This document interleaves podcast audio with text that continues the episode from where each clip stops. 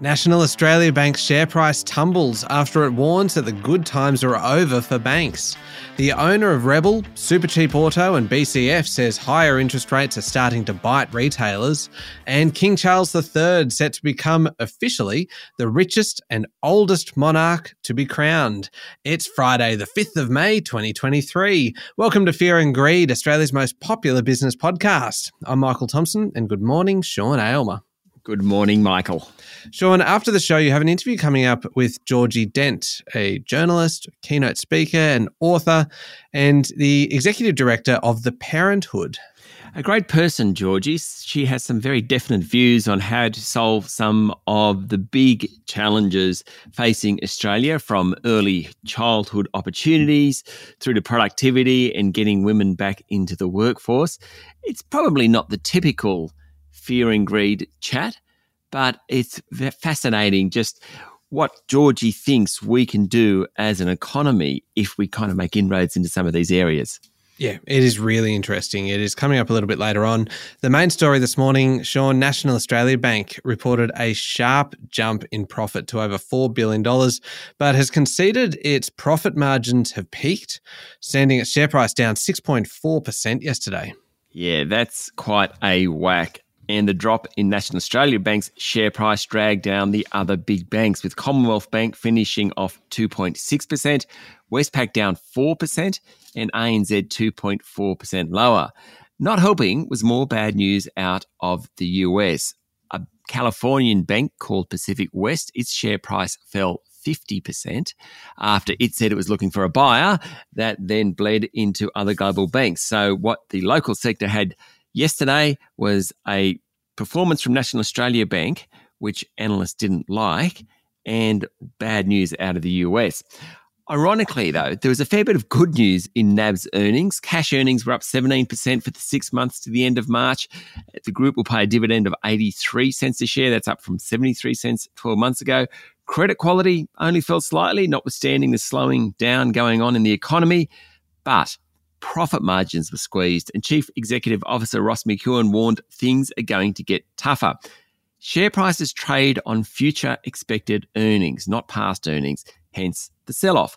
At their core, banks make money by taking depositor money and offering a low interest rate, then lending out that money at a higher rate. The difference between the two is called the net interest margin. That's how they make their money. Competition is fierce in the deposit market at the moment, and the banks are being forced to offer higher interest rates, and that's squeezing net interest margins. Yesterday, McEwan said this pressure is likely to continue. There's also plenty of competition in the mortgage market, Sean. How's NAB doing in that? Quite interesting yesterday. The Melbourne based bank is number four in the home lending market. And it said yesterday it basically was quite happy to lose market share among mortgages rather than write uneconomic loans, as in the competition is just too hot there at the moment.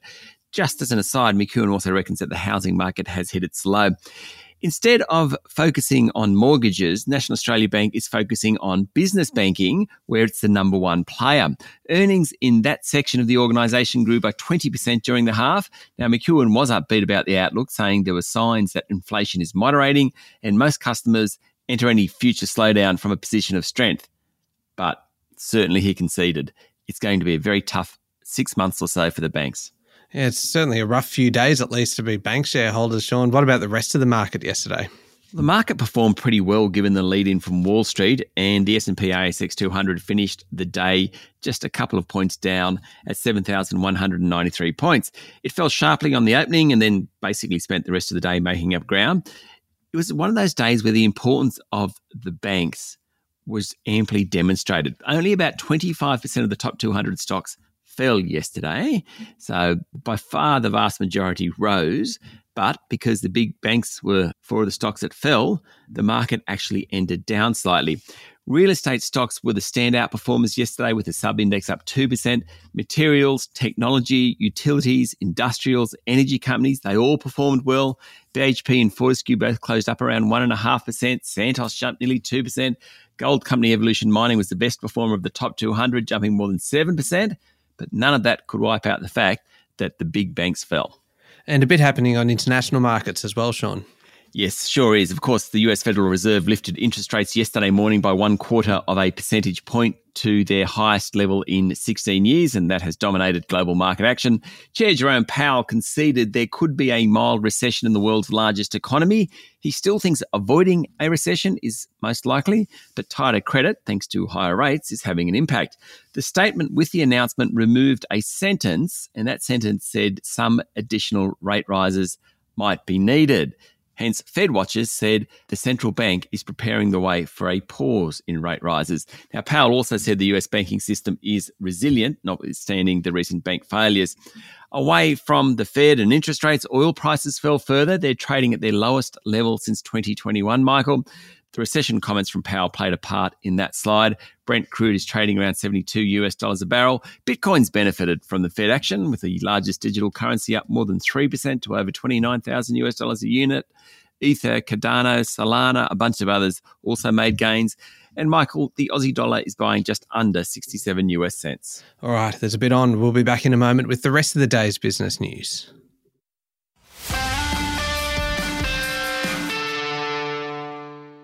Sean, the big budget news over the past 24 hours is what the government is calling an historic wage rise of 15% for aged care workers at a cost of $11.3 billion. I reckon there are some jobs where workers deserve a good pay rise, and I think aged care is one. Hard work with people who definitely need assistance. And while there are 250,000 aged care workers in the country, there's still not enough to cover an ageing population. So, personal care workers, registered and assistant nurses in the sector, they'll all receive a pay boost. Good on them. Of course, this was decided by the Fair Work Commission last year. It will commence on 1 July. Aged Care Minister Anika Wells said the increase is life changing for people and rights are wrong for an undervalued group of workers in Australia. Sean, how does that work if it was decided by the Fair Work uh, Commission last year? Was the the government just essentially figuring out how it will pay for it in the budget? Yeah, no, that's exactly what it is. And they delayed it to step it in over two years. Uh, it was such a big increase. It shocked everyone. We always knew it was coming, but the government just had to work out. It's $11.3 billion. I mean, that's over four years. That's not an insignificant sum of money. So the government was working out how to implement it. Okay. And just uh, staying in politics as well, Sean, Treasurer Jim Chalmers has called on the big banks to pass on higher interest rates to depositors. Yes, very related to our main story about National Australia Bank. Chalmers wants depositors to get the benefit of higher interest rates, saying not doing so made people unhappy. Hmm. There you go. Uh, certainly, home buyers are feeling the pain of rate rises, Michael. Westpac yesterday joined ANZ, National Australia Bank, and Commonwealth Bank. You can throw Macquarie in there as well. They've all passed on that 25 basis point increase. And Prime Minister Anthony Albanese has toured shipyards in the northwest of England where the first AUKUS nuclear submarines will be built. He's over there, of course, for the King's coronation this weekend.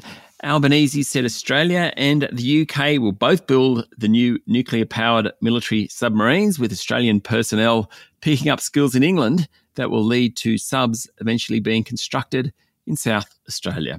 Looks like he's enjoying himself over there, Michael. Oh, he's having a great old time. Um, on a slightly related note, Sean, do you reckon mm. shipyards, when it's written down, is one of those words that looks like it should be pronounced differently? Shipyards? yeah, I mean, it doesn't make sense, but it just looks odd, don't you think? yes. What are the words called? I'm, I'm, oh, Sister Celsius will be very upset with me. Can, can could the, the words were two words make one co-joined, co- conjunctive?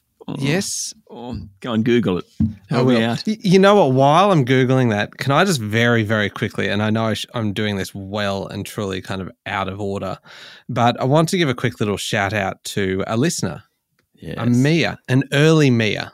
We normally do this at the end of the end of the show. The most enthusiastic advocate for fear and greed, MEA, Mia. Uh, this note came in via Facebook and it's relevant. This is why I'm mentioning it right now. And it comes from Maria. And she said, Hi, Sean and Michael. Been listening to your highly informative podcast for a while now, every morning on my early walk. Love the easy chatter between the two of you. I must commend you both for the remarkable use of the English language. Wow, Maria. She says, such a pleasure to listen to. English is my second language. So I learn a lot from listening to you both. Oh, Maria, Which, no, no, no. Yeah, oh, there's a red flag going up here. Sorry, Maria. There's there's high risk, high risk involved in, um, in learning anything about the English language from Michael. All right, Michael, you are an author though. Mm. Mm. By the way, it's I have been able to Google it while you've been doing it. Conjoined words, C O N J O I N E D, conjoined words. Of course, of yes, course, of course. Shipyard, a conjoined word.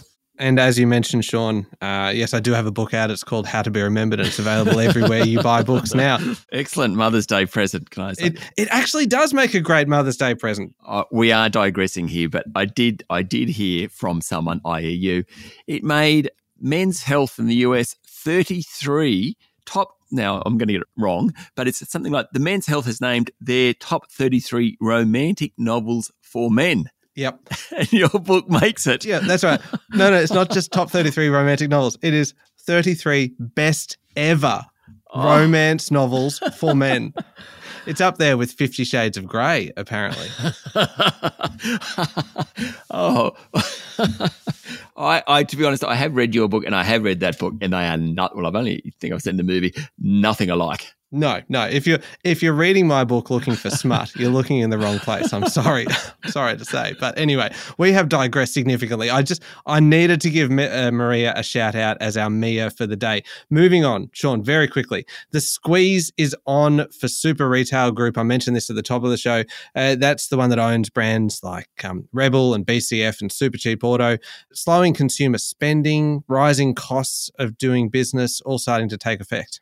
That's right. Chief Executive Andrew Herity said demand for retail will be flat to negative while the company's battling higher wages, rent, and energy expenses, basically being squeezed from both sides.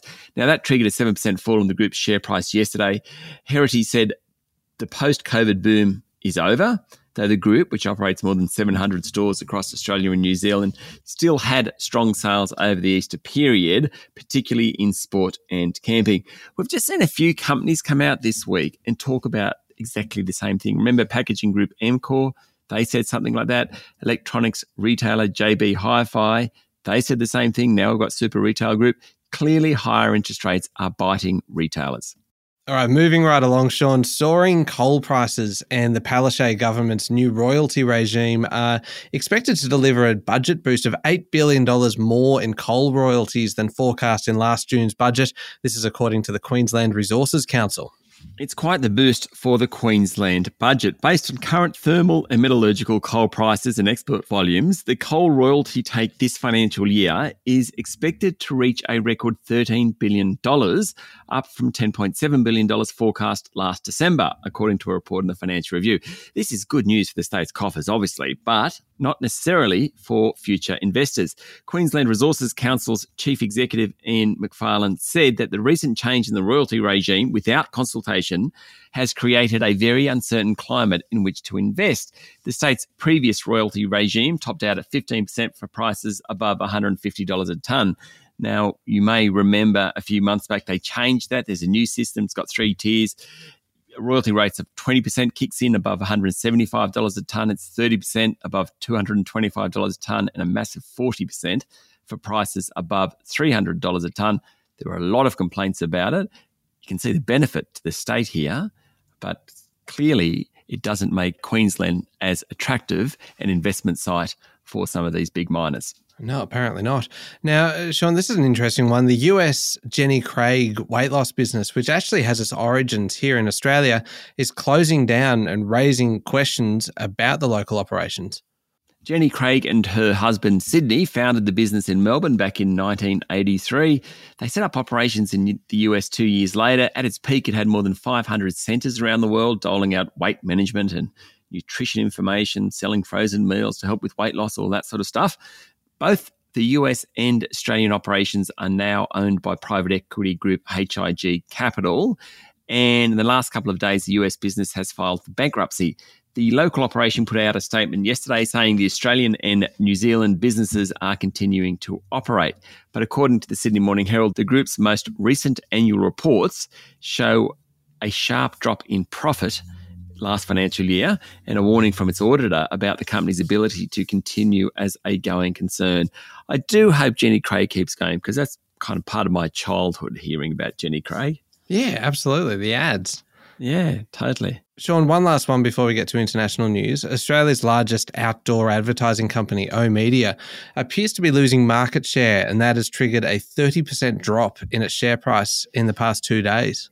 Out of home advertising, which includes billboards, digital screens, and panels, is one of the fastest growing sectors of the media market. But oOh!media's chief executive, Cathy O'Connor, has warned that total media revenue was expected to be down 10% for April. That is a big drop off. And then in the first quarter of this year, oOh!media actually lost market share, so it was hit that way too. Anyway, investors weren't impressed and shares were sold off.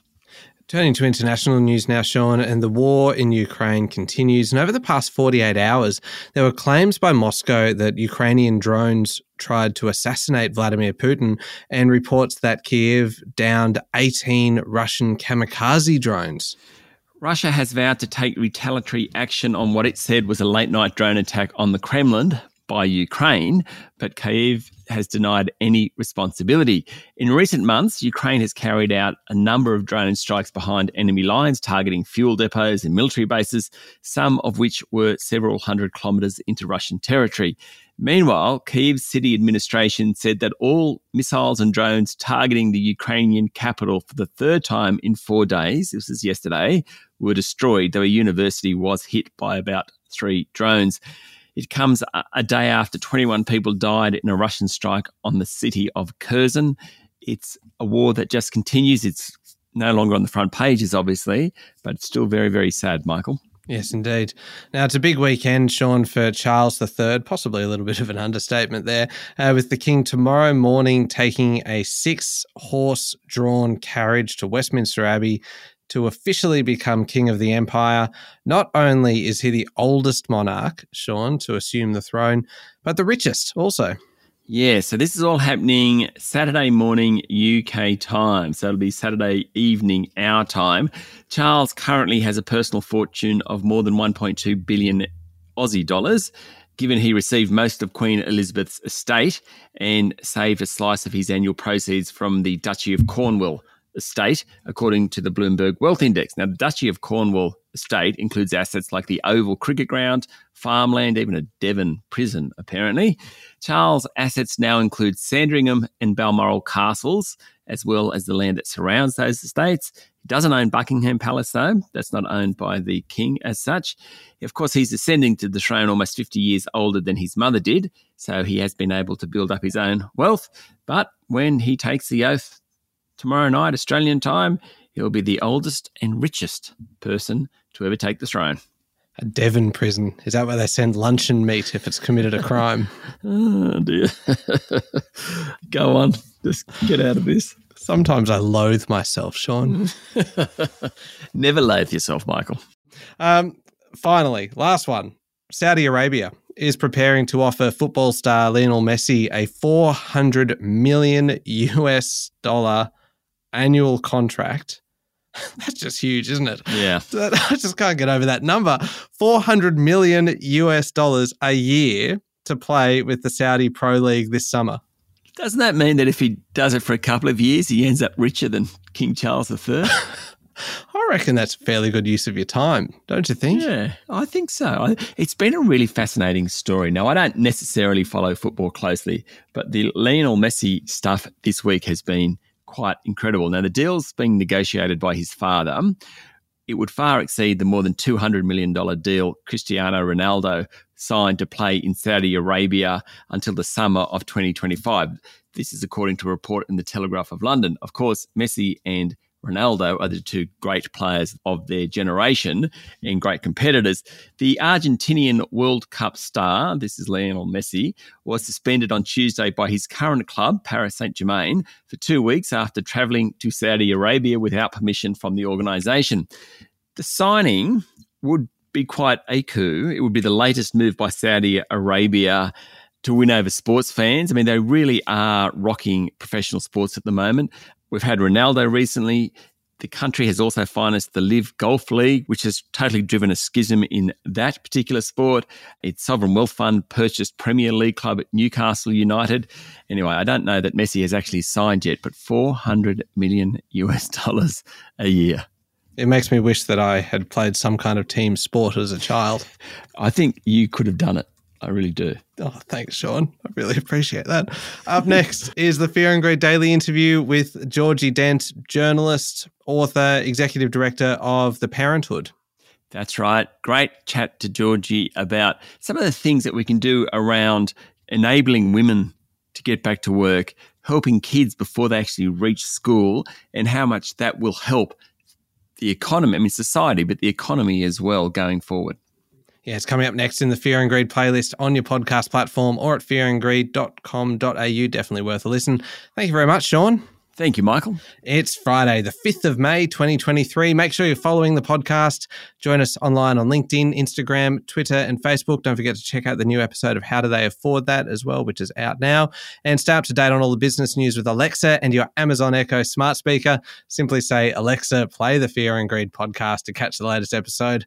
Grab yours now at amazon.com.au. I'm Michael Thompson, and that was Fear and Greed. Have a great day.